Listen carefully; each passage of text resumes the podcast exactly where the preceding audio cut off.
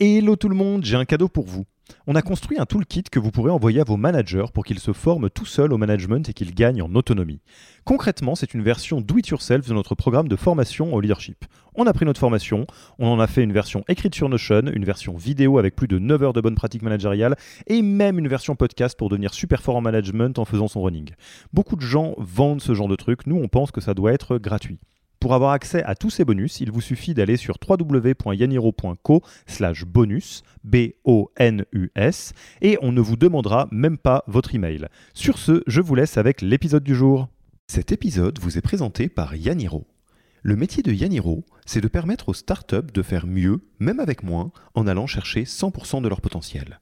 Concrètement, quand nous ne sommes pas en train de travailler sur nos podcasts, nous coachons les fondateurs et fondatrices des plus belles startups ainsi que leurs dirigeantes et dirigeants.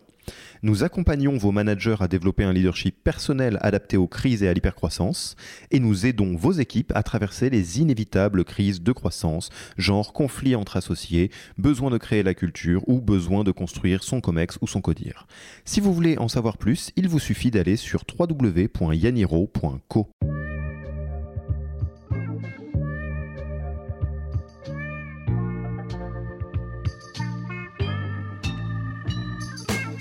Bonjour et bienvenue dans le podcast du Human Factor. Je m'appelle Alexis Eve et tous les mercredis, je vais à la rencontre des startups les plus véloces pour rentrer en détail dans les bonnes pratiques RH qui leur permettent de faire du facteur humain un levier de croissance plutôt qu'un risque. Euh, et donc moi, mon, objectif sur les quatre dernières années, ça a été de créer euh, et de construire une équipe de recruteurs. Le Human Factor, ce n'est pas qu'un buzzword, c'est aussi le nom de notre premier livre les clés de l'alignement entre associés, d'une organisation adaptée ou encore de la bonne relation à son travail. The Human Factor, c'est 100 pages de retour terrain des plus belles startups et de bonnes pratiques actionnables. Si vous voulez en savoir plus, allez tout simplement sur www.yaniro.co book, B-O-O-K. On met le lien dans la description de l'épisode. Pour l'heure, je vous laisse avec l'invité d'aujourd'hui et vous souhaite une bonne écoute. Bonjour Assam, comment vas-tu? Bonjour Alexis, je vais très bien, merci. Yes, on, revient de l'été là, Rassam et moi, euh, on, réattaque, c'est la rentrée, euh, on n'est on pas mécontent. Il s'est passé pas mal de choses d'un côté euh, et de l'autre, à la fois côté boulot et côté pas boulot. Et là, bah, on reprend, hein, on reprend le podcast et puis avec un épisode qui va être, je l'espère, vraiment encore autre chose, tout en nous permettant de creuser des, des, des pratiques que vous pourrez mettre en place chez vous. Bref, c'est le retour du podcast, saison 2, avec Rassam de Doctolib, qu'on remercie grandement d'avoir accepté notre invitation sur le podcast du Human Factor de Yaniro. Euh, Rassam, est-ce que je te fais l'affront de te faire pitcher Doctolib? Je sais pas, mais au moins peut-être que tu nous racontes qu'est-ce que tu euh, fais de beau dans, dans cette belle boutique. Carrément je peux, je peux en parler s'il y a quelques, quelques auditeurs qui n'ont toujours pas entendu parler de Doctolib, euh, malgré tout ce qui s'est passé malheureusement pendant la pandémie. Mais euh, donc Doctolib, évidemment, euh, c'est euh, aujourd'hui euh, un outil, une plateforme que les patients vont connaître pour leur prise de rendez-vous. Ce qu'il faut et ce qu'on rappelle très régulièrement, c'est qu'avant tout, c'est une plateforme à destination des professionnels de santé. On leur a permis d'optimiser leur agenda, euh, de, de, faire de, des, des prises de rendez-vous en ligne, de faire de la téléconsultation. Aujourd'hui, la campagne de vaccination et l'idée, c'est qu'on puisse les, aider dans toutes leurs tâches quotidiennes euh, pour, euh, pour rendre leur travail plus facile et qu'ils puissent s'occuper des patients euh, de manière plus efficace. Euh, moi, personnellement, j'ai rejoint Doctolib il y a bientôt 4 ans. En novembre, ça fera 4 ans exactement. Et donc, euh, mon histoire là-dedans, elle est beaucoup plus euh, concentrée sur les équipes de recrutement, puisque je suis arrivé comme le premier tech recruteur. Alors, ce qu'on appelle un tech recruteur, c'est finalement un recruteur qui va simplement se concentrer sur la population technique, IT, product. Donc, chez nous, c'est à l'époque, quand j'ai rejoint, c'était à peine 15-20 personnes. Et donc, il fallait euh, scaler, comme on dit, tout ça. Euh, et donc, moi, mon, objectif sur les quatre dernières années, ça a été de créer euh, et de construire une équipe de recruteurs pour accompagner le développement des populations tech et produits. et c'est ce qui a été fait. On va, on va pouvoir en parler. Eh bah oui, on va en parler, on va en parler parce que bah de deux choses. Alors moi, je suis ravi qu'on puisse faire cet épisode pour deux raisons.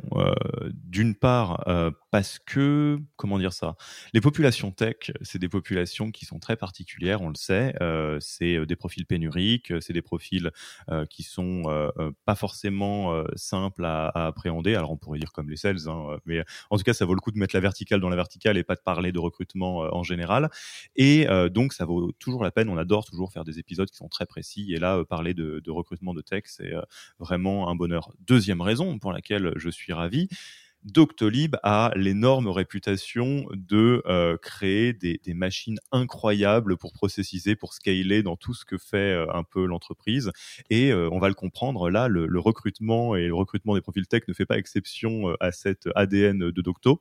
et donc, l'objectif d'aujourd'hui, ça va être presque bah, pour nous de nous installer dans une petite voiture de Jurassic Park pour faire un petit tour de bah, comment ça se passe, le recrutement des techs chez Doctolib, comment ça a évolué, parce qu'il y a eu euh, bah, des phases, hein. il, y a, eu des essais qui ont été faits et des améliorations qui ont été faites sur ces essais, et peut-être on terminera euh, par essayer de vivre l'expérience candidat, le parcours d'un candidat euh, tech qui est recruté chez Docto de la phase 1 à bah, la phase justement d'onboarding, etc.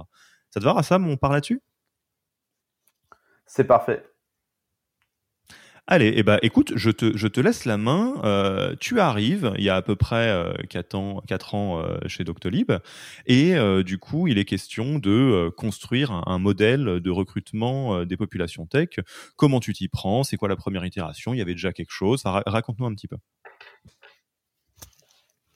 Oui, Carrément. Bah écoute, bah, comme tu l'as très bien dit, en fait, avant mon arrivée, Doctolib était déjà la machine que tu as décrite. Donc évidemment, elle a évolué avec le temps et euh, elle a pu euh, rendre plein d'autres euh, départements en interne plus efficaces, avec plus de process. Et donc moi, quand je suis arrivé, j'arrivais avec un, un, des connaissances et un patrimoine de, de recrutement dans l'IT, dans le digital, dans la tech, euh, mais j'avais pas encore goûté à l'hypercroissance. Euh, et donc finalement, en même temps, la rencontre et le mariage entre un style qui était un petit peu différent euh, euh, de mon côté et euh, la machine Doctolib. Notamment, ça a commencé dès mon onboarding, les deux premières semaines que j'ai passées à l'époque. j'étais ultra impressionné de me dire qu'une boîte, moi j'arrivais là-dedans, pour moi la startup c'était quand même un petit peu encore un environnement pas forcément super structuré, où il y avait beaucoup de jeunes, où je me suis dit bon bah du coup je vais je vais pouvoir euh, je vais pouvoir moi-même euh, peut-être mettre un petit peu de structure côté recrutement. Au final, euh, les deux premières semaines, je me suis pris une deux, deux belles vagues de structure dans, dans les dents. Euh, plutôt une bonne bonne expérience dans l'absolu parce que c'est c'est c'est bien saupoudré euh, de, de, sens, de pourquoi on est là, de, de, d'émotions, etc. Donc vraiment, j'étais impressionné. Euh, ça m'a plutôt bien embarqué là-dedans et très vite, du coup, j'ai pu moi-même euh, m'inspirer de petites choses comme ça pour pour construire l'équipe.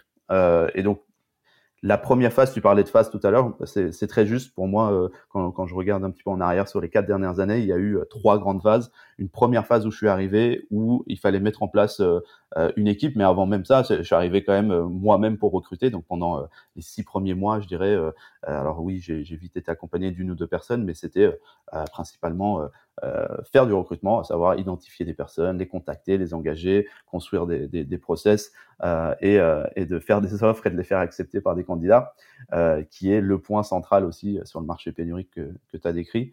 Euh, et donc quand je suis arrivé, ce c'est ce qu'on appelle le modèle 360, 360 recruitment, à savoir un recruteur, il fait tout de A à Z il va euh, prendre le besoin, il va l'identifier, il va écrire son annonce, le mettre en ligne, il va faire son sourcing, il va contacter des personnes, faire des, des entretiens jusqu'à euh, euh arriver à, à l'offre, la faire, la faire accepter et, et commencer même un peu euh, la phase de pre-onboarding, euh, donc avec un petit peu d'admin, etc.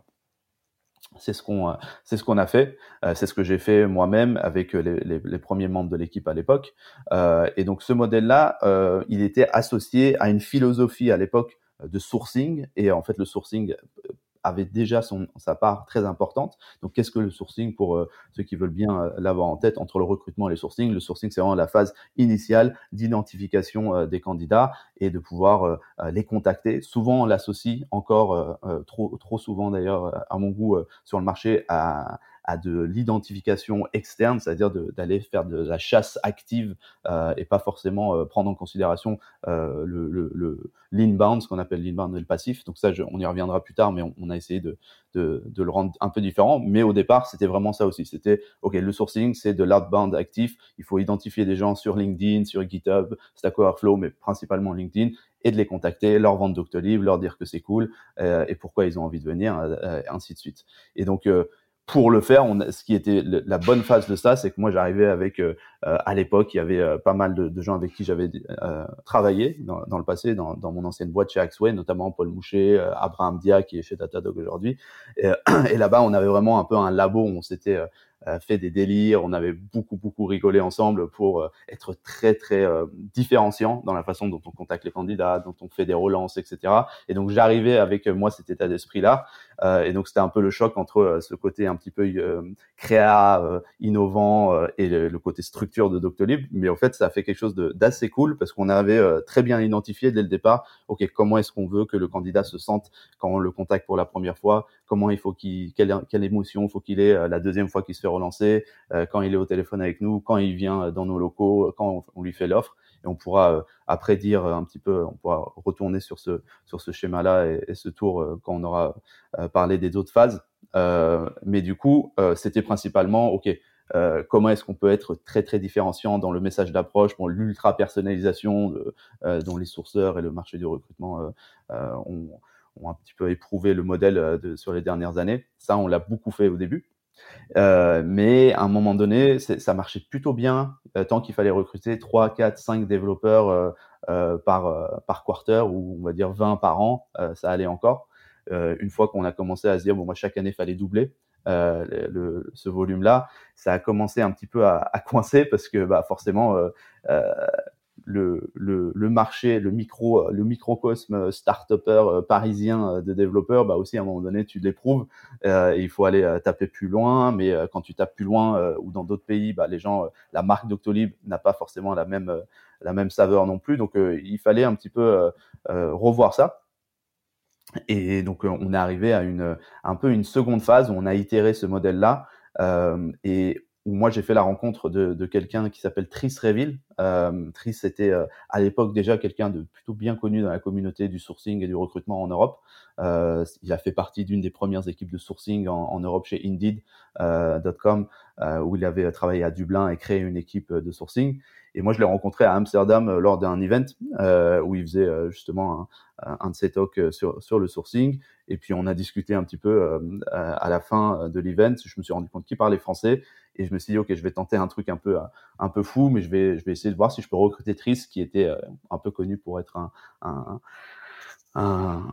comment on appelle ça, un, élément libre euh, et qui était en freelance depuis quelques années. Mais au final, euh, il, a, il a été plutôt euh, plutôt intéressé par euh, la maturité, je pense qu'on avait sur euh, ce qu'on voulait créer sur le ce qu'on appelle le sourcing stratégique, ce que moi j'appelle le sourcing stratégique. Et ce que je mets dedans, c'est euh, le, le modèle qu'on a créé avec Chris, avec Tris, pardon, euh, à savoir le intent and prediction model. Donc l'intent c'est l'intention, l'intention du candidat. Donc essayer de décrypter, déchiffrer en amont l'intention du candidat avant de vouloir lui adapter forcément un message, un process, euh, une façon de faire, et donc de se dire qu'un candidat qui postule a une intention, une intentionnalité très très différente de celui euh, qu'on va devoir aller chercher sur LinkedIn qui a jamais entendu parler de Doctolib, et ben déjà euh, ça permet de se dire ok ben on peut adapter quelque chose. Alors attends, faisons un petit arrêt image euh, là dès maintenant. Non mais c'est très intéressant parce que ce qui est, ce qui est chouette là, c'est que euh, Doctolib c'est le, euh, le, le territoire parfait pour comprendre des phénomènes qui touchent la plupart. Alors peut-être pas des startups, mais des scale-up, euh, enfin des boîtes qui ont beaucoup, beaucoup besoin de croître. Et là, ce que je comprends, tu me, tu m'arrêtes si j'ai mal compris, euh, mais euh, je, je, je, ne pense pas, c'est que en gros, le modèle initial, qui est un modèle très, un modèle d'orfèvre, hein, presque artisanal, où il y a des personnes qui sont très bonnes pour aller chercher des talents comme toi, dont tu as fait une bonne partie de ta carrière sur, sur des choses comme ça. bah ça, ça marche bien quand tu dois recruter un nombre raisonnable de personnes par quarter, mais que dès que tu dois recruter en masse sans sans taper dans la entre guillemets le, niveau de qualité des candidats ou le, ou le, fit ou toutes ces, choses qui sont essentielles pour maintenir correctement bah, à la fois la qualité de l'expérience que vont vivre les, futurs collaborateurs collaboratrices et puis la, croissance Doctolib. On s'est dit bon, on peut plus continuer à faire un full cycle, ça marche juste, ça ne tient pas, ça ne scale pas. C'est ça que je comprends. Ouais, on n'en était pas arrivé au point encore de se dire que le full cycle, il faut complètement l'arrêter. On était encore dans, dans l'idée de le même recruteur peut faire, euh, on va dire, pas mal de choses euh, euh, à son niveau. Par contre, on commençait à, éprouver le système que on va passer notre temps à, à, contacter des nouvelles personnes qui, qui, ne veulent pas forcément à la base travailler chez, chez nous, qui ne connaissent ou qui ne connaissent pas, de leur vendre la sauce et de faire du sourcing actif tout le temps, comme si c'était quelque chose de c'est noble, on va dire, dans le métier de faire du sourcing euh, actif, mais euh, il fallait pas euh, rester euh, derrière ce, cette noblesse entre guillemets et de se dire bon bah en fait on, fatigue et on, brûle d'un côté le marché parce que bah on envoie je sais pas x combien de messages par jour à combien de personnes plus les candidats et les recruteurs pardon les recruteurs eux-mêmes. Ah bah il y a une espèce de fatigue et de lassitude parce que bah tu connais les taux de conversion du sourcing c'est entre enfin un taux de, retour positif est très bas. On est en, dessous de 10 15 20 clairement selon les, les périodes. Et donc ça ça veut dire qu'il faut faire beaucoup, beaucoup de volume. Et donc, à un moment donné, euh, on a on arrivé juste à ce, à ce constat de, OK, il faut qu'on voit comment on peut optimiser, avoir de, la qualité de nos, nos candidatures, comment est-ce qu'on peut euh, l'optimiser, la qualité de notre euh, brand awareness sur la partie tech. Il y a, oui, tout le monde connaît Doctolib, tout le monde peut même se dire, ah, mais pourquoi il y a une équipe de recrutement chez Doctolib, tout le monde doit postuler. Oui, c'est vrai, mais en même temps, bah, comme on le sait, euh, sur la partie tech, c'est très différent. Euh, et puis même sur euh, tous les profils, quand on, a, on met la barre à un certain niveau, bah, c'est toujours, il faut un, un mix de personnes qu'on va chercher, de personnes qui vont venir d'eux-mêmes, de la partie cooptation. On n'en a pas parlé jusqu'ici, mais ça va être central dans, dans, dans, dans ce qu'on a mis en place. Et donc, euh, c'est voilà, on arrive petit à petit au modèle où la même personne peut pas tout faire, mais c'était vraiment cette deuxième phase avec justement l'arrivée de Tris. C'est comment est-ce qu'on fait comprendre euh, qu'il y a d'autres possibles, d'autres champs des possibles. Et, euh, ça, ça a été euh, vraiment nécessaire parce que je pense que on n'aurait pas réussi à arriver à, à, la phase 3 sans, sans cette étape un peu intermédiaire. Ok, ouais, donc en fait, au-delà effectivement des, des, enjeux de passage à l'échelle, euh, ce que tu ce que tu dis, c'est qu'il y a la question euh, euh, à la fois du de c'est rigolo, il y a le vrai le vrai parallèle avec les sales pour le coup de dire quand on fait dans l'outbound tout le temps, forcément ça nécessite un volume énorme, ce qui est fatigant pour les personnes qui le font, et on brûle on, on, brûle un marché parce que quand on dit, enfin ça c'est un petit point qu'on oublie des fois, mais c'est valable pour le sourcing, pour l'outbound, enfin tout ce qui se fait en outbound, sales ou pas, quand on dit on a 10% de taux de réussite, on peut légitimement se poser la question de les 90% qu'on n'a pas réussi, est-ce qu'on pourra euh, les recontacter d'une manière ou d'une autre après ou est-ce que c'est brûlé? Bon, mm. c'est une question euh, qui se pose. D'accord, donc euh, c'est ça qui vous a amené un peu à vous dire, bon, il va falloir qu'on trouve un modèle un peu différent.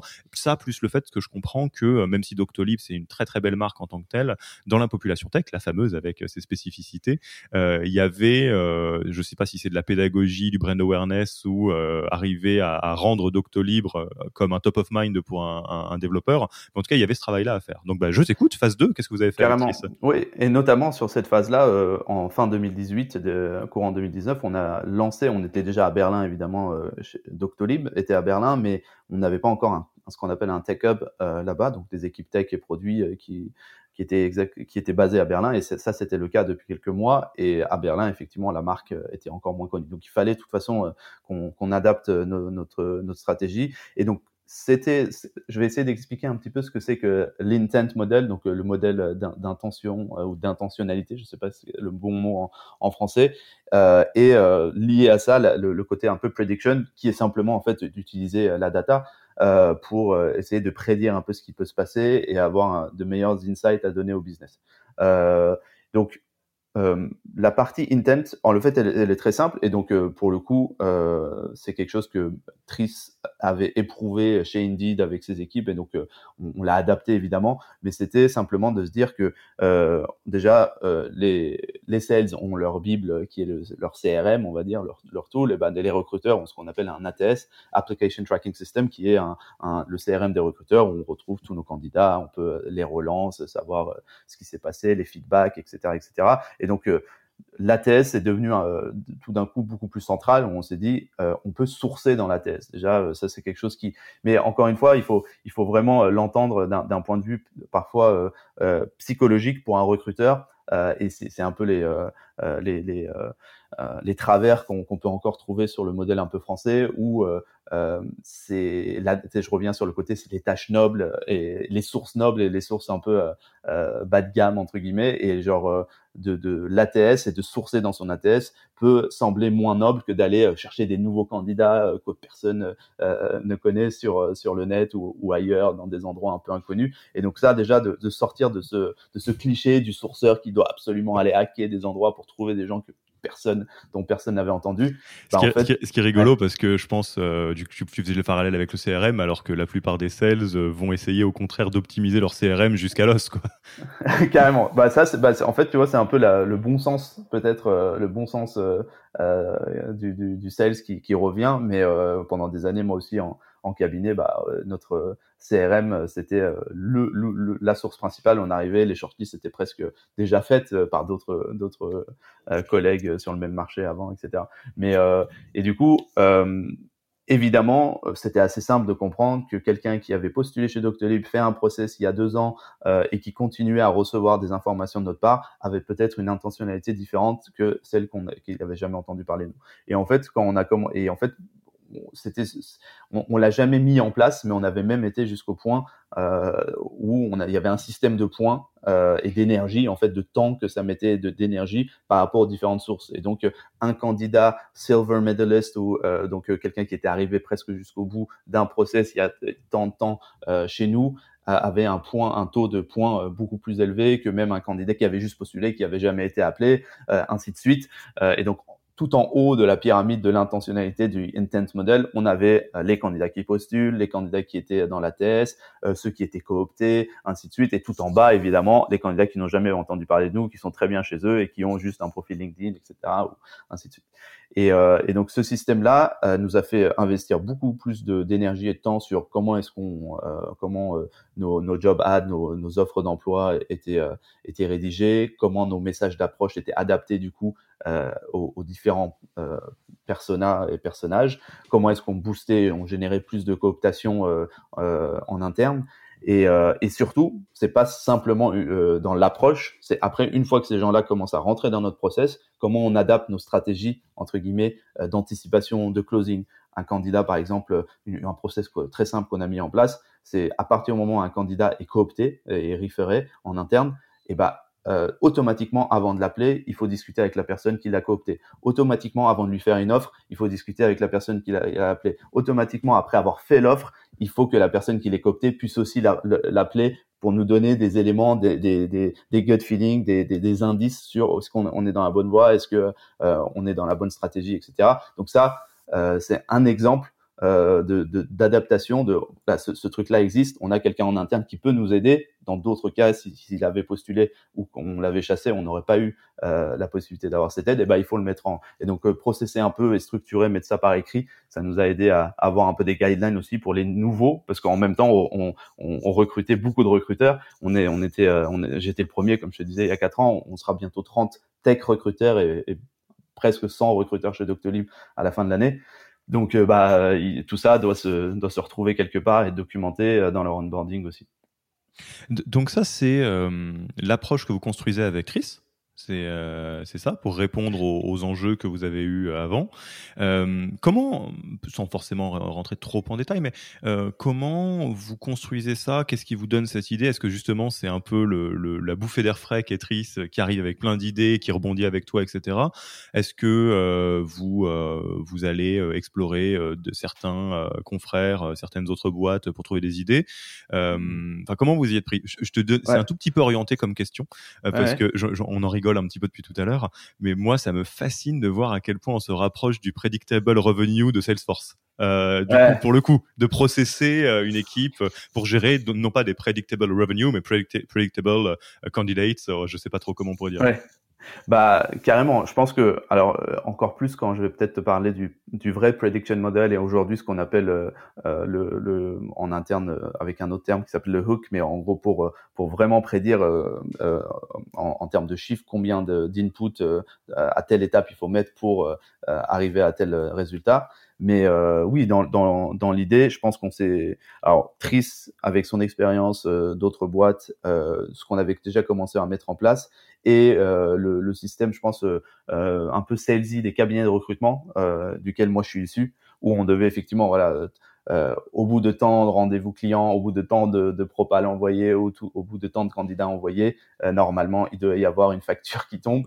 À l'époque, je pense que c'était effectivement les CRM euh, qui, qui, aidaient un petit peu. C'était beaucoup de, de, feeling et un petit peu au doigt levé aussi, mais euh, c'était pour pouvoir donner un peu de sens au KPI et pourquoi il fallait absolument en faire trois ou cinq par semaine ou dix candidats rencontrés. Il fallait quand même expliquer que bah, dans le passé, euh, d'autres ont éprouvé le modèle et ça montre que pour y arriver, il faut, il faut c'est aussi un peu un numbers game ou un, jeu de, volume, un jeu de, euh, ce, métier. Euh, et effectivement, je pense que on s'est inspiré un petit peu de tout ça. Il y avait aussi évidemment, en fait, on a évidemment pas réinventé la roue quand, je te parle de faire de la personnalisation dans le sourcing, de d'écrire de meilleurs job ads, etc. Il y a, il y a mille, euh, il y a mille sociétés, mille recruteurs qui en avaient parlé dans le passé. Nous-mêmes, on, on, on, dans le labo Axway, on était un petit peu avec euh, les collègues dont je te parlais, on était à fond euh, dans, dans, dans tenter, tester des choses très très décalées pour le coup d'ailleurs, qui étaient pas complètement euh, euh transcriptif chez, chez, Doctolib par rapport à, à, à l'enjeu de Doctolib. Mais, euh, euh, mais ouais, carrément, c'est un modèle qui s'est inspiré, je pense, de plein de tendances. Et le sales, moi, je je suis quelqu'un qui, qui aime beaucoup ça, qui aime beaucoup le. Enfin, je, je pense que j'étais sales avant d'être recruteur quand j'ai démarré. Donc, donc carrément. Donc on reprend phase 2. Euh, il y a euh, beaucoup d'améliorations ci et là euh, sur le copywriting, sur la manière dont vous vous adressez aux personnes. Une notion fondamentale qui est celle de l'intent, euh, qui vous permet de segmenter en fait finalement les gens à qui vous vous adressez et de pas parler de la même manière à quelqu'un qui est coopté qu'à quelqu'un que vous avez trouvé sur LinkedIn et contacté un petit peu à froid. et ça, donc mécaniquement, on n'est pas rentré dans les résultats, mais j'imagine que, que ça a bien fonctionné. Mais il y avait encore de la place parce qu'il y a une phase 3.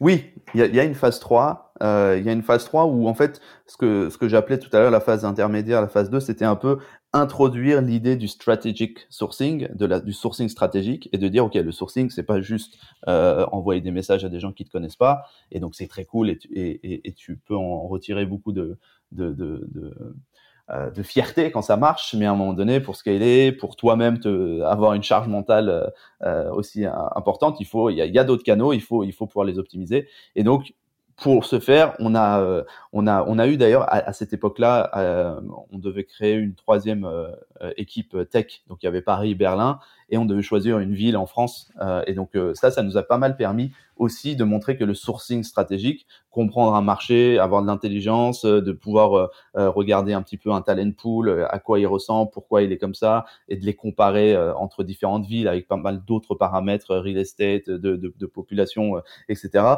Euh, ça, on a bossé dessus, et, et en fait, euh, avec des, des, internes, des externes, et c'était super intéressant parce que ça a remis aussi le, les, la partie sourcing, en mode on va choisir une ville, mais euh, on va aussi beaucoup écouter la, partie recrutement et notamment sourcing pour se dire est-ce que en y allant on fait un bon choix pour pouvoir euh, créer une équipe sur ce type de population exacte, etc. Et donc euh, je pense qu'on était prêt, hein, on était prêt à enfin se dire ok bah on va maintenant euh, maintenant que euh, on a éprouvé euh, presque de manière un peu sur le framework, le, le, le modèle, le, le, le, le, script un petit peu de pourquoi on veut le faire, et ben des gens qui vont spécifiquement arriver en tant que sourceurs vont pouvoir s'y retrouver et puis surtout que les sourceurs stratégiques entre guillemets ou des sourceurs de, de qui, qui, ont eu cette expérience-là, bah, c'est des, des, gens qui sont dans des modèles ou dans des grosses boîtes qui l'ont déjà fait et c'est sûr qu'ils vont pas vouloir euh, quitter ce, type de boîte pour arriver dans une boîte où il y a rien, où euh, ils ont, on n'a pas un peu réfléchi en amont de c'est quoi le sourcing, pourquoi, comment est-ce qu'on le rétribue, etc. Et donc ça, euh, c'est un peu la phase 3 effectivement qu'on qu vit actuellement depuis peut-être neuf mois, euh, un an, euh, à savoir du sourcing avec des vraies équipes de sourcing. Euh, on l'a commencé, comme on l'a souvent fait chez Doctolib, euh, avec euh, la population et le pipeline qui est le plus compliqué, où il y a le plus de volume, à savoir euh, engineering, donc les développeurs full stack notamment.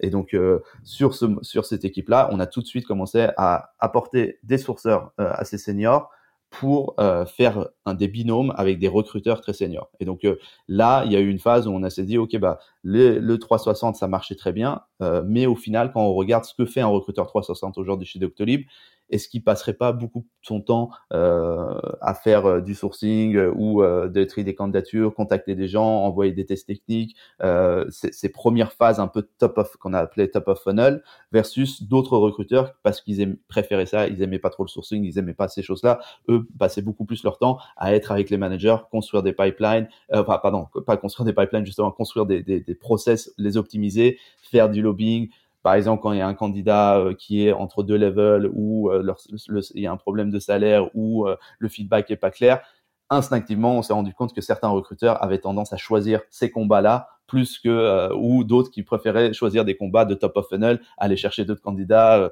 amener des, insights du marché en disant ouais ce, talent pool ça marche ça marche pas. Et donc en fait on s'est dit ok ben en vrai on va pas dire aux recruteurs vous, vous, restez recruteur et maintenant on va recruter que des sourceurs. Évidemment on s'est dit dans le lot il y a des recruteurs il y a des sourceurs. C'est l'étiquette on s'en fout. C'est qu'est-ce que tu aimes faire, où est-ce que tu es bon?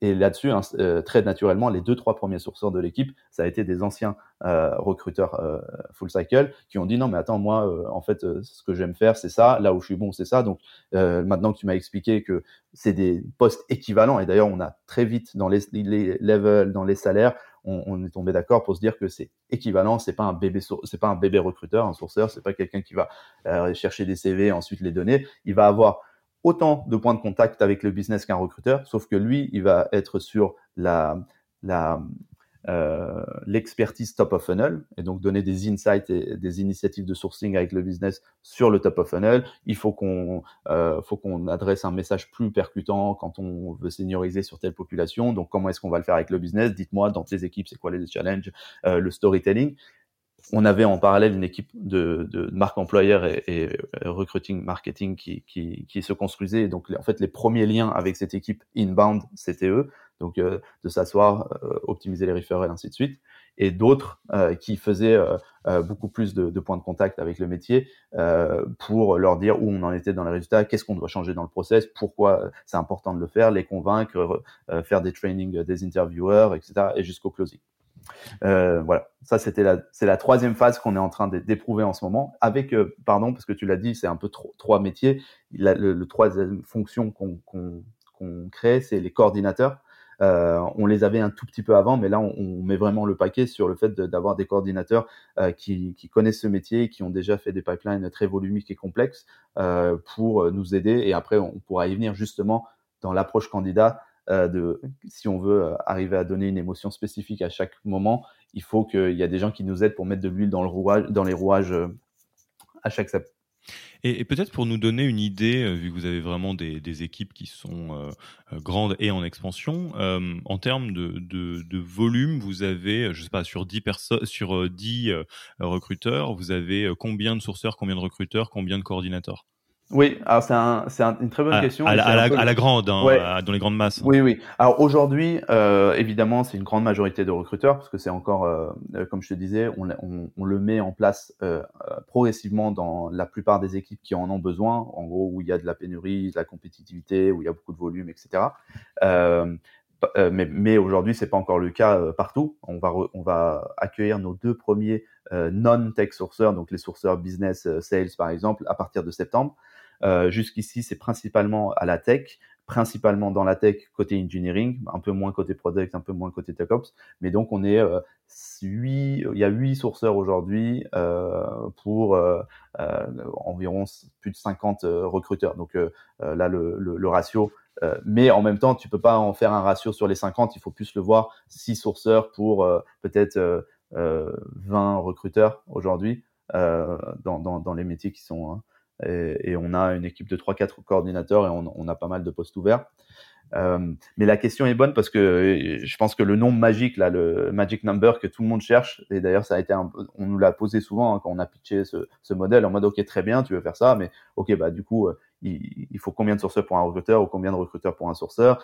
Et en vrai, on, a beaucoup réfléchi sur ce. Je pense qu'on n'y est pas encore parvenu de manière très spécifique. Et dans toutes les boîtes, je pense que chacun a une approche un peu différente.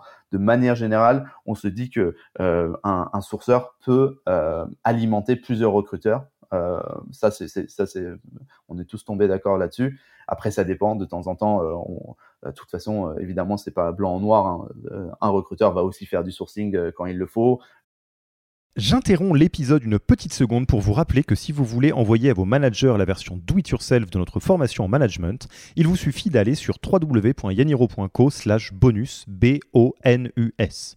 Sur ce lien, vous trouverez gratuitement toute notre formation en version vidéo, podcast et la boîte à outils du management Notion qui était jusqu'alors réservée aux managers conformés. On n'aime pas vendre des secrets, on préfère vous les offrir et parier que vous bosserez avec nous si vous voulez les implémenter plus vite. Sur ce, retour à l'épisode où un sourceur va pouvoir aller un petit peu plus loin dans la grille des, du RACI euh, qu'on a mis en place euh, euh, avec, avec les recruteurs. Ouais, non, mais c'est bon, effectivement, c'était plutôt pour avoir une idée. J'avais un peu l'impression que ça, ça, n'allait pas être symétrique, mais c'est un peu logique. Ce que je trouve très intéressant, que je veux souligner et qui a un impact énorme, hein, forcément, c'est cette notion de dire que il n'y a pas euh, un métier qui est la version dégradée d'un autre. Euh, ce qu'on peut trouver dans les sales, hein. on pourrait dire que le SDR euh, c'est le tout début et que bon, oh, l'ambition d'un SDR c'est d'évoluer pour closer, ou de devenir partenaire si tu es dans un cabinet, ce genre de choses. Et là de dire bah non, en fait, on a besoin d'excellents recruteurs parce que évidemment qu'on a besoin de créer une, une avec l'interne qui est très forte, une, une relation de qualité avec les candidates et les candidats. on a besoin de sourceurs parce que profil pénurique, marché compliqué, pool où on doit euh, essayer d'aller à la fois plus loin et aussi plus profondément, coordinateur parce que c'est pas si simple. Donc euh, je trouve ça un, move intéressant de votre part même de statuer le fait que c'est des métiers équivalents en fait. Ouais, ça c'est, je pense, c'est quelque chose qui est très important et la communauté de sourcing en France euh, ou en, enfin en Europe et puis de, en France, je pense euh, aura entendra ça avec un, écho particulier parce que c'est quelque chose qui, qui met beaucoup de, de, de personnes, des sourceurs en frustration euh, euh, de se dire que leur métier est vu comme un sous-métier du recrutement ou voire même euh, n'ont pas été même identifiés en tant que métier en tant que tel.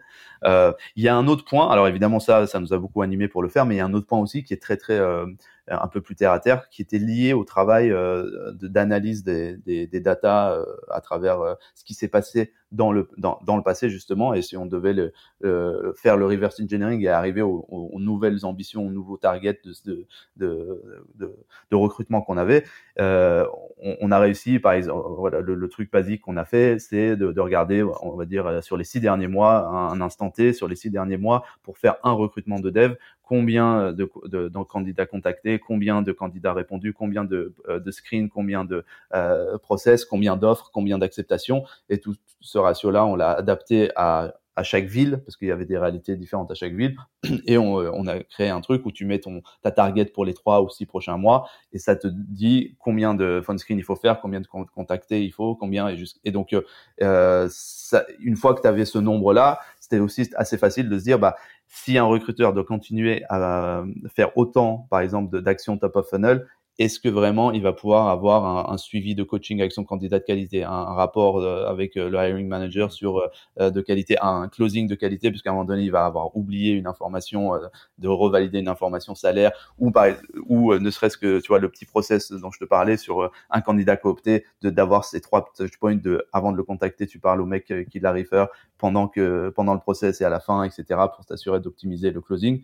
Ça, un recruteur, s'il a pas du tout à se soucier de son top funnel, de savoir d'où viennent mes candidats, où est-ce que je les récupère. Lui, il est juste focusé sur euh, la conversion en interne. En fait, le sourceur est très porté vers l'extérieur, c'est nos yeux sur le marché, c'est euh, et nos, nos aimants et les recruteurs sont euh, les, les, les, les, optimisateurs, les, les, les, les convertisseurs euh, de, de, ces, de cette matière brute, entre guillemets, vers euh, un, un, recrutement à la fin. Donc oui, c'est... Tu as les deux couches de l'API interne-externe, là, avec ça. exactement, exactement. donc voilà. mais mais c'est, c'est quelque chose qui, qui, en fait, sur au final, c'est pas c'est pas des choses révolutionnaires comme tu dis. C'est simplement aussi analyser ton cycle de, vente si tu fais la comparaison avec euh, avec le sales et de pouvoir. Euh, mais mais tu vois quand quand tu t'es dit euh, le l'inside sales ou le SDR qui fait du lead generation versus le field sales ou le, le account executive tu vois, ce côté un peu de, de, la recherche vers un, un, titre ou une tâche un peu plus noble euh, qu'on peut totalement imaginer chez les sales. D'ailleurs, je ne sais pas si il y a des boîtes qui l'ont un petit peu mis au même niveau en disant, bah, c'est aussi important pour nous d'avoir quelqu'un qui va générer un lead super qualifié versus celui qui va le closer. Euh, mais mais c'est euh, le modèle, tu peux très bien euh, comprendre pourquoi il fait sens et même presque de manière un peu philosophique pourquoi ça fait sens de mettre les gens sur un pied d'égalité. Mais après, quand tu veux le mettre en place, on sait évidemment, on a eu des et on a encore euh, pas mal de, trucs qui, qui, sont pas euh, parfaits. Hein. On est très loin d'avoir fini. Ce que je trouve très intéressant pour apporter un petit témoignage euh, en ayant vu euh, passer euh, un certain nombre de, de, tes confrères, consoeurs RH dans ce podcast. C'est, et je l'espère, une des fonctions utiles de ce podcast, c'est des fois justement de montrer que la réponse n'est pas dans un exotisme délirant. Euh, tu vois, je vais donner un, exemple. Euh, Yann de Miro, euh, qui fait du recrutement, donc Yann Mokoko, qui est passé chez nous, a fait un épisode entier globalement pour nous expliquer que chez Miro, la colonne vertébrale du recrutement, c'est la méthode Who comme tout le monde. Et euh, mm. euh, il y en a qui pourraient se dire ah bon bah dis donc euh, c'est pas hyper excitant. Miro c'est quand même une jolie une jolie boutique. J'espérais entendre des trucs un peu de fou etc. Oui alors on peut le prendre dans l'autre sens. On peut le prendre en se disant ça sert pas forcément à, à grand chose de réinventer la roue non-stop. Et il y a aussi des choses qu'il faut creuser avec du bon sens en l'adaptant à sa culture bien évidemment. C'est ce que tu disais. mais il y a des, des, recettes qui fonctionnent très bien. Et c'est mais par contre c'est dans les détails que les qu'on va trouver des choses intéressantes comme le fait que par exemple vous mettez euh, les sourceurs et les recruteurs euh, au, même niveau philosophiquement, ce qui n'est pas forcément le, cas partout. Est-ce qu'on se ferait pas, du coup, assez rapidement, le chemin côté candidat ou candidate, en, parlant un peu de ce qui se passe en cuisine? Donc, je sais pas, moi, je suis Alexis, développeur, full stack, et je rôde sur GitHub. Enfin, où est-ce que vous me trouvez déjà? Oui, alors tu, es développeur euh, et on va dire qu'on va avoir différents scénarios évidemment parce que tu peux être un développeur euh, qui, qui est sur GitHub ou, euh, ou, ou, qui a un compte peut-être LinkedIn peut-être mais qui est admettons que sur GitHub. bien le peut-être, ah, peut-être, bon pas toujours. il se peut effectivement que dans une stratégie outbound, euh, on, on, ait trouvé ton profil et qu'on l'ait trouvé intéressant euh, pour X raisons. Euh, Là-dessus, effectivement, on va commencer à, à, à, réfléchir sur le message qu'on va pouvoir t'envoyer. Alors, bon, on va aller, on va peut-être pas aller jusqu'à dans ce détail-là, mais se pose déjà la question de est-ce qu'on, euh, euh, quel canal de, de, de, contact on choisit, parce que si on t'a trouvé sur GitHub, il y a fort à parier qu'on a réussi aussi à trouver ton adresse email de que, que tu as utilisé pour GitHub, mais est-ce qu'on peut aussi peut-être, euh, si on a trouvé un, un, un compte LinkedIn, vouloir t'envoyer un email via LinkedIn? Donc ça, c'est un, un, un, débat sans fin euh, que, qui, existe. Et moi-même, j'ai retourné euh, le, sujet plein de fois. Euh, est-ce que c'est mieux telle, telle adresse perso? Est-ce que c'est mieux WhatsApp? Est-ce que c'est mieux d'appeler quelqu'un? Le cold calling n'existe presque plus aujourd'hui sur le marché. mais bon, Bon, on va pas rentrer dans ce niveau de détail-là, mais admettons. par, contre, il y a un niveau de pas détail qui m'intéresse beaucoup. C'est euh, qu'est-ce qui fait que euh, donc euh, la personne de ton équipe de chez Docto va me contacter moi pour, Si on prend un, un, environnement qui est un peu moins familier aux recruteurs que LinkedIn, à savoir GitHub, est-ce que c'est sur un niveau d'activité, des mots clés, l'équivalent bah, de CV Ouais. Bah en fait, déjà pour moi, alors peut-être que je me trompe et peut-être que c'est un peu un raccourci, mais le, la phase de je vais sur GitHub, essayer de voir le nombre de repos que tu as fait, le nombre de stars que tu as, le nombre de recommandations, le nombre de, de contributions que tu as fait en open source, euh, le nombre de il y a des il y a des euh, des euh, des Chrome des des, des euh, bref, des outils euh, euh, qui, vont, qui vont t'aider à analyser la page GitHub du mec pour te dire voilà, il a des plugins, putain. Voilà, 75% de ses, repos sont en JavaScript, 20% en Ruby, donc ah, allez, je vais le contacter, etc. Là-dessus, je dirais que cette phase-là, euh, elle me renvoie beaucoup plus à la phase 1 tout à l'heure dont je te parlais. C'est, euh, tu arrives dans, un, dans, la, dans la startup, tu as 20, 30, 40, 50 recrutements à faire par an. Tu peux te permettre, entre guillemets, de rentrer dans ce, dans ce genre de, de, de, de considération. Je dis pas que euh, tu peux plus le faire quand tu grandis. C'est juste que à un moment donné, en fait, ce qui est et nous la façon dont on recrute chez Doctolib, elle est un petit peu euh, moins technophile dans le sens où euh, on s'en fout un petit peu du, du des, des, langages de code de la personne. À partir du moment où il veut se former sur les nôtres, et, ce qu'on veut recruter, c'est plutôt des product software engineers, c'est-à-dire des gens qui ont cette idée de l'impact utilisateur, qui ont pas pas, pas peur d'aller à la rencontre des, des, des, de, de, ces utilisateurs. Bon, oui, qui font du, du, du TDD, du test, qui, qui, la qualité de code est importante. Donc, on va peut-être un petit peu regarder euh, si tu si, as, si, la partie euh, ces éléments-là sont des choses qu'on peut voir ou dans t'es passé dans des boîtes qui ont eu ce genre de façon de, de bosser. Mais j'ai envie de dire aujourd'hui, ce qui on est un peu moins dans l'ultra détail d'aller euh, regarder euh, techniquement si la personne est contributeur ou pas. Euh, c'est un côté un peu romantique euh, que, qui, qui, fait plaisir hein, de se dire que les gens, un recruteur passe 35 minutes à analyser un, un profil avant de, lui, de savoir s'il veut lui envoyer ou pas un message.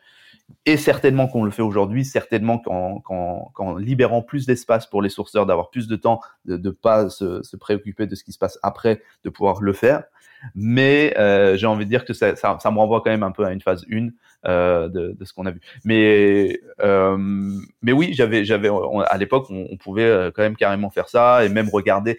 Par contre, ce qui est super cool, c'est en analysant ça, tu peux euh, derrière du dire, ok, bon bah, y a, ça me renvoie vers ce site-là. Et moi, j'ai adoré faire ça pendant très longtemps et on l'a même pendant les entretiens pendant très longtemps, euh, on demandait euh, un peu la, ce côté un peu créa chez les recruteurs ou les sourceurs. On leur demandait comment faire. En live, on faisait un peu de pair euh, sourcing.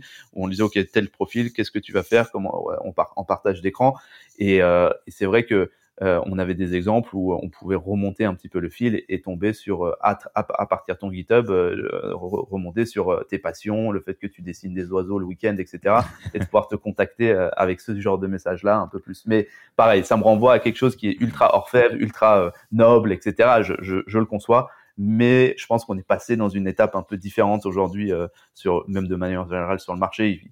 Euh, un bon sourceur, un bon recruteur, s'il fait ça, c'est de la balle. Et oui, euh, il, est, il peut, il peut s'en vanter, écrire des articles, etc. Mais si derrière, il est incapable de, de, de le scaler avec, euh, avec euh, comment est-ce qu'on influence le business, comment on crée des, des, des, des, des process, comment on, on, on, bosse avec une complexité qui est aussi beaucoup interne, c'est, il a qu'une partie du, du problème, quoi.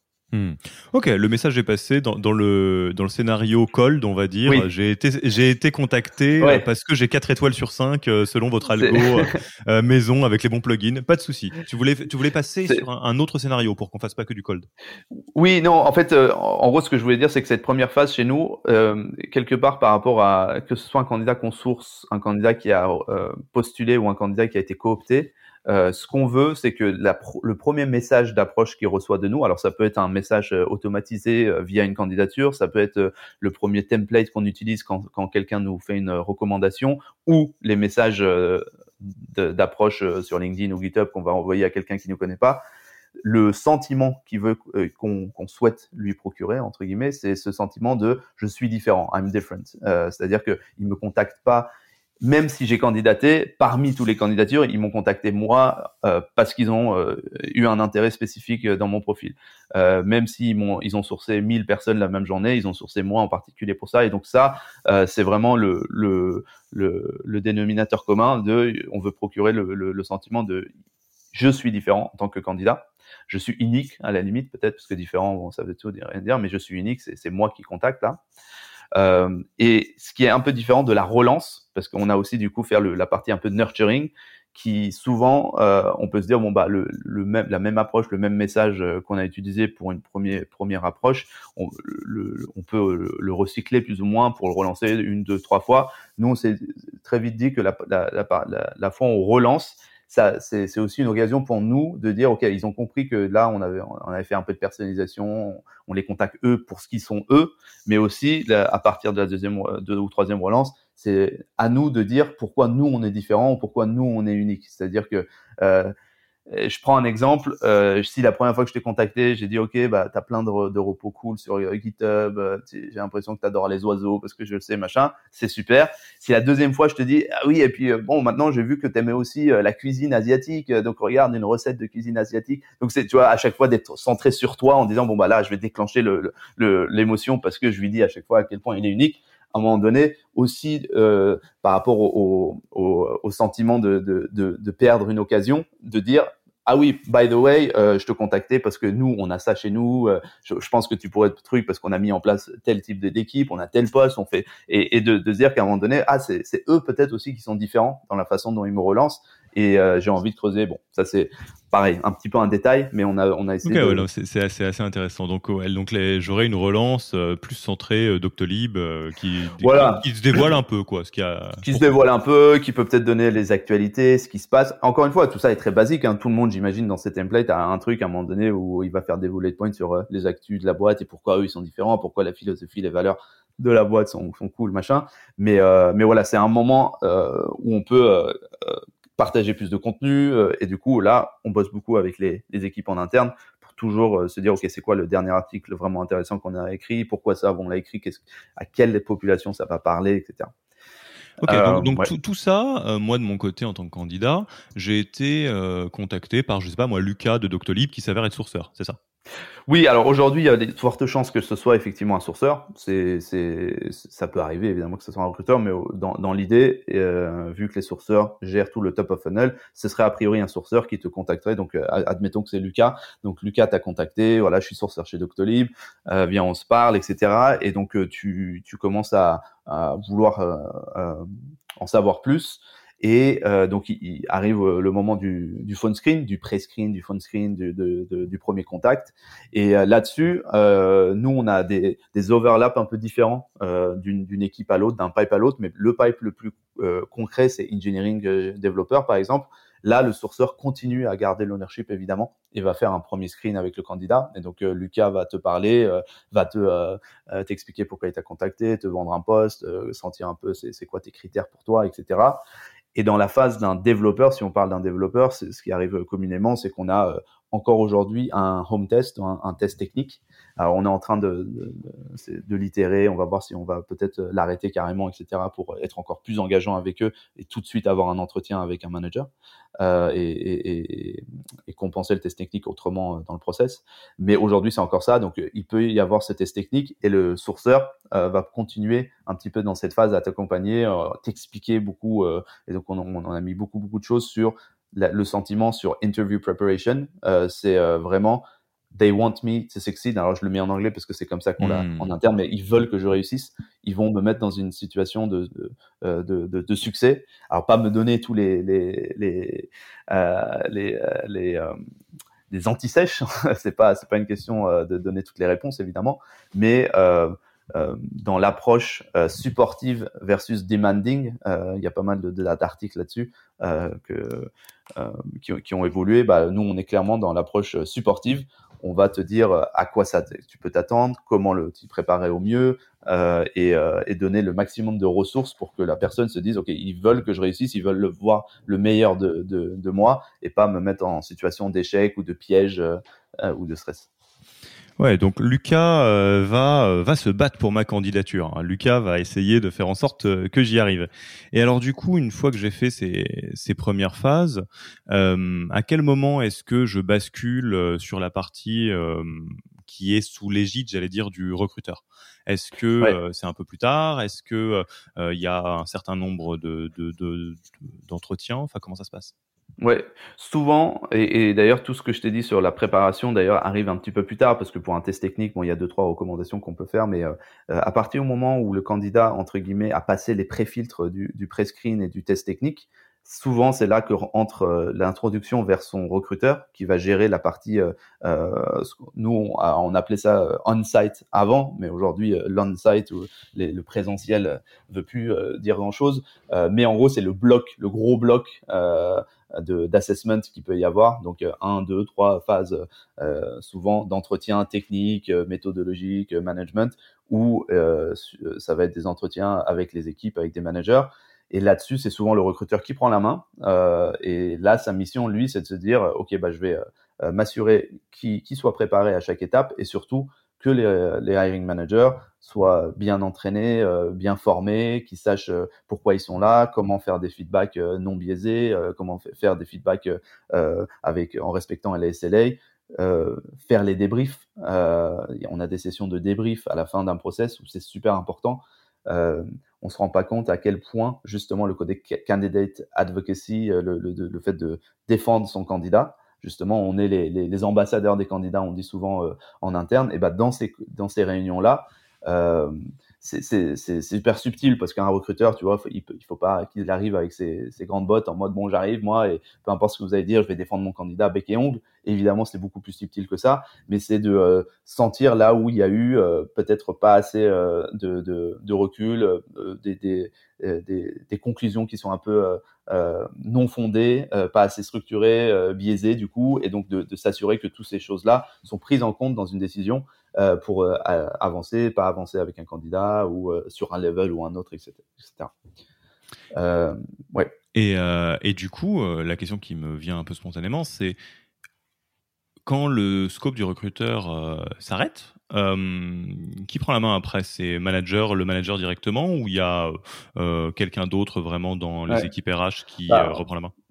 En fait, il y a, un peu d'huile dans les rouages. Euh, par exemple, les, les équipes coordinateurs euh, vont nous aider évidemment euh, beaucoup entre le moment où les, candidats vont faire ces étapes-là. Il y a toujours un peu un recruteur qui est dans l'ombre entre guillemets pour nous aider et ou en, en, contact direct avec le candidat, parce qu'il y a des itérations évidemment, comme tu peux l'imaginer, et c'est des casse-têtes parfois. D'ailleurs, on a on s'est armé là-dessus avec des, des, outils en plus sur notre ATS qui vont nous aider à se faire du, ce scheduling-là euh, euh, plus facilement.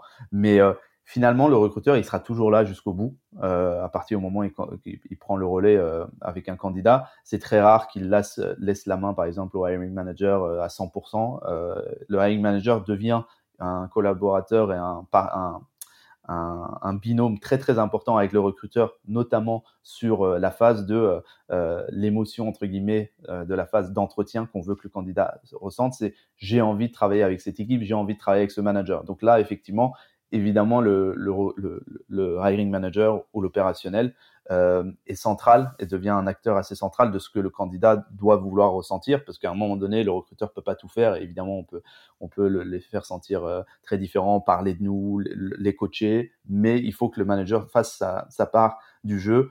Euh, et là-dessus, on a fait beaucoup de training euh, sur euh, sur comment comment anticiper le intent, justement l'intention des candidats, comment nous aider à nous à passer des relais d'information à un moment donné après un, un, les techniques de closing, les techniques de pre-closing, on les a aussi appris et, on les travaille avec les hiring managers parce que c'est des des super alliés pour nous pour pour nous donner la bonne direction jusqu'à un closing ou une offre qu'on va faire. On va faire les offres avec la hiring manager presque, presque tout le temps sur les équipes engineering notamment. Euh, on va les construire ensemble ces stratégies-là et sur le call d'offres, on va souvent avoir le recruteur et le hiring manager qui sont euh, qui sont briefés ensemble, préparés, chacun à son à sa partition. Euh, et, là, l'idée, c'est que le candidat en ressorte avec une émotion de, de, positivité, d'enthousiasme et de clarté c'est encore une fois, c'est du B à bas, mais on s'est rendu compte quand on faisait ces trainings qu'il y a pas mal de encore de recruteurs, voire de managers qui peuvent faire une offre euh, sans forcément ajouter un, un, un supplément d'âme, un supplément de, de, de, de punchline, d'émotion, de, positiv de positivité et de clarté, parce que du coup, quand c'est un petit peu, euh, euh, on peut faire une offre en dessous des attentes des candidats, ça c'est pas un problème, ça arrive et ça arrivera toujours. Par contre, on peut pas ne pas être clair exactement mmh. sur pourquoi et comment et à quoi il faut s'attendre. Ouais, non, je pense que cette notion de d'avoir soi-même une intention quant à la couche émotionnelle, j'allais dire qu'est-ce qu'on veut que le candidat euh, ressente à ce moment-là ou la candidate, euh, je pense que c'est une couche qui, qui, est applicable dans pas mal de métiers et que je, on va peut-être te piquer hein, d'une manière ou d'une autre. Ça me semble assez intéressant.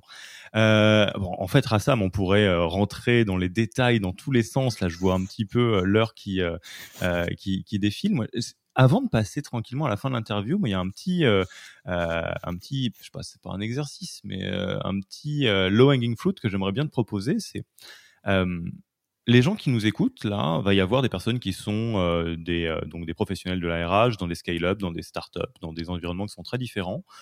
Dans tout ce que tu as vu sur des populations tech et dans l'évolution, tout ce que tu as testé, si tu devais donner un conseil, un low-hanging fruit, quelque chose à commencer à travailler ou quelque chose à appliquer rapidement pour une startup, donc une boîte qui cherche des beaux profils, mais qui n'est pas forcément encore dans des problèmes de, de scalabilité, et dans une scale-up, donc deux populations mmh différentes. Qu'est-ce que tu donnerais comme petit quick win pour chacune de ces populations en, en deux trois minutes?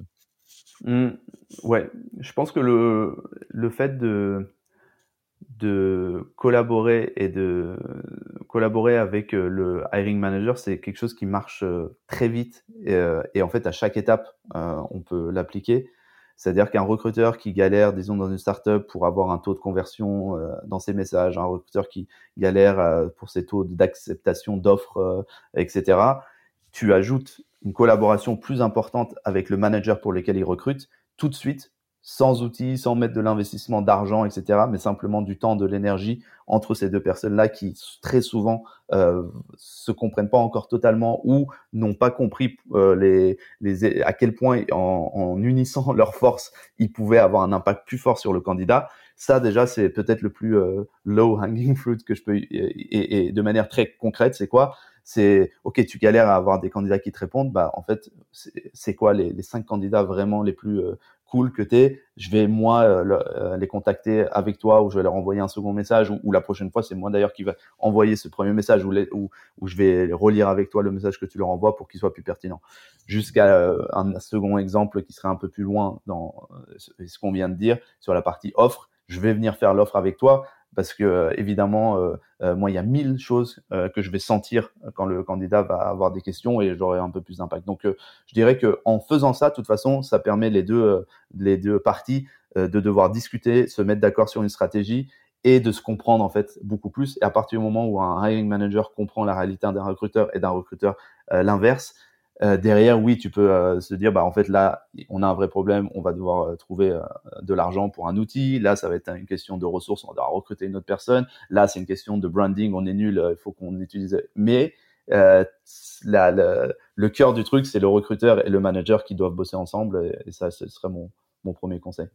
Ok, on prend, on prend. Si, vous nous écoutez et que vous n'avez pas euh, créé euh, une belle collaboration avec tous les hiring managers, euh, bah, c'est le moment. Et inversement, si vous êtes hiring manager, passez plus de temps avec ceux et celles qui s'occupent du recrutement chez vous. Ça devrait pas mal se passer. Bon, bah du coup, euh, on va passer euh, tranquillement à la fin de l'interview. Euh, peut-être pour commencer, où est-ce qu'on te retrouve Si on a envie d'engager la conversation avec toi, alors si on a envie de travailler chez Doctolib, je suis sûr que ce sera assez facile de te contacter. mais si on a envie d'engager la conversation un cran plus loin, c'est quoi le meilleur canal pour te contacter? Je suis presque exclusivement sur LinkedIn, donc euh, je pense que mon compte LinkedIn et ma page LinkedIn c'est vraiment euh, le, point de contact. Même si un j'ai un compte Twitter, euh, mais je l'utilise très très peu. Donc je pense que LinkedIn c'est l'endroit où, où, il faut me trouver. Ok. Ensuite, quel livre, podcast, blog ou ressources recommanderais-tu aux auditeurs et auditrices? Euh, bah, écoute, en préparant cette question, euh, je sais qu'elle revient souvent. Je me, je me suis euh, senti un peu bête. Je me suis dit, mais attends, dis donc, moi, je, je, lis pas de livres, je suis pas vraiment les podcasts. En fait, je suis, je suis, je suis papa de deux, deux petites filles qui me prennent beaucoup, beaucoup de temps. Donc, en fait, les podcasts, même quand je, même quand, même quand je suis sur la route, en fait, je fais autre chose. Donc les podcasts, j'ai peu de temps pour les écouter, même si j'ai quelques références, mais, mais pas énormément. Ce que j'aime beaucoup, moi, c'est consommer des, du contenu très rapide et facile à, à, à, consommer en faisant autre chose. Et donc la vidéo, moi, j'adore ça. et en fait, j'adore consommer des, des, contenus vidéo. Donc sur les, les, les, thèmes un peu plus inspirationnels et sérieux, ça va être plutôt tu vois, euh, les Gary, Gary V euh, et, et, tous les, euh, les, les, dérivés de Gary V qu'on peut connaître. J'aime bien ça. Euh, parce que ça, ça, me permet de voir un peu plus haut que simplement le recrutement, mais euh, sur la partie euh, leadership management, j'aime bien ça. Et après, je suis un, un gros consommateur des comptes parodiques. Moi, j'adore, j'adore les gens qui se prennent pas au sérieux, qui se foutent de la, de la gueule de leur métier. Et donc, à l'époque, il y avait un mec qui s'appelait Ed Hunter. Donc c'était un jeu de mots avec Headhunter, mais c'était Ed, c'était son Edward Hunter, euh, avec la, la, la, tête de loup. Je ne sais plus s'il existe sur LinkedIn, mais il faisait beaucoup de, de, de mèmes et de parodies euh, sur le, sur le métier de recrutement. Il y a le compte Sales Humor que je, que je suis, parce qu'en fait, n'importe quelle blague que tu fais à un, un sales, et un recruteur peut s'y peut s'y retrouver aussi et d'ailleurs on, on l'a vu pendant cette interview il y a beaucoup beaucoup de parallèles euh, avec le métier de sales euh, donc moi j'aime beaucoup c'est euh, donc le, les les contenus vidéo euh, et un peu parodique. Euh, j'adore ça. Ok, très bien. Et enfin, tu connais euh, notre tradition, tu euh, en es toi-même euh, issu plus ou moins parce que tu as été recommandé, tu as été mis sur un piédestal. à qui est-ce que tu as envie de passer le micro pour un prochain épisode de ce podcast? C'est qui le ou la RH de start-up ou d'entreprise mmh. qui t'impressionne le plus? Alors oui, alors déjà je remercie Fiona d'avoir cité mon nom. C'est vrai que c'était super super sympa de sa part. moi aujourd'hui, euh, il y a plein de gens qui m'inspirent chez Doctolib, euh, il y a plein de gens qui m'inspirent euh, à l'extérieur. je pense que un des profils qui m'a beaucoup impressionné sur les dernières années, c'est quelqu'un qui a récemment changé de voie d'ailleurs, qui a été tech recruteur pendant très longtemps comme moi et a construit une équipe de tech recruteurs assez impressionnante chez Dashlane et qui a fait le choix il y a un an ou deux, je pense, de passer du côté un peu plus people et people dev. c'est Eric Deviane, donc aujourd'hui il est chez Decathlon United et donc, euh, lui, c'est quelqu'un euh, que j'ai suivi parce qu'on a bossé ensemble euh, dans un cabinet de recrutement il y a très très très longtemps. et, mais chez Dashlane, on avait fait pas mal de, de déjeuners où on, on s'échangeait un peu les best practices justement sur comment utiliser telle ou telle telle telle data pour pour travailler, etc. Et et chez Decathlon, je sais qu'ils bossent maintenant beaucoup sur les job profiles, les grilles de salaire, sur sur pas mal de choses qui sont un peu plus loin dans toute la chronologie euh, euh, de, de l'expérience. C'est plus trop l'expérience candidat, mais l'expérience employée, je pense. Mais euh, lui, c'est quelqu'un d'intéressant, je pense, à, à checker. Bon, bah écoute, Eric, Decathlon, c'est un peu la plus start-up des grandes boîtes que tout le monde connaît. Donc, peut-être bien que tu vas recevoir un petit message. En tous les cas, tu seras reçu avec grand plaisir sur le podcast de Yaniro. Euh, écoute Rassam, je pense qu'on a fait un, très bon tour euh, et, je te remercie beaucoup de nous avoir ouvert les portes un peu des, euh, des process, de l'évolution des, des process, de, de, de, tout ce qui se passe un petit peu chez Doctolib sur le recrutement des techs et de toutes les expérimentations que vous avez fait. moi, il me reste plus qu'à te dire à très vite et puis bah merci beaucoup en tout cas pour ton temps. Et à bientôt. Merci, bah merci pour l'invite, c'était c'était chouette et, et à bientôt aussi. Bonne Allez, À la prochaine. Ciao. Ciao. Merci d'avoir écouté cet épisode. S'il vous a plu et que vous ne voulez rater aucun nouvel épisode, abonnez-vous à la newsletter en allant sur le site www.yaniro.co. Et à mercredi prochain pour le prochain épisode.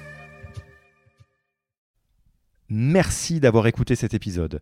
Petit rappel, si ce n'est pas encore fait, pour accéder à notre formation au management dans sa version gratuite, il vous suffit d'aller sur www.yaniro.co slash bonus, B-O-N-U-S. Vous y trouverez gratuitement toute notre formation en version vidéo, podcast et la boîte à outils des meilleures pratiques du management dans un Notion récapitulatif. Et on ne vous demandera même pas votre email. Profitez bien de cette formation gratuite, envoyez-la à tous vos managers et à mercredi prochain pour un prochain épisode.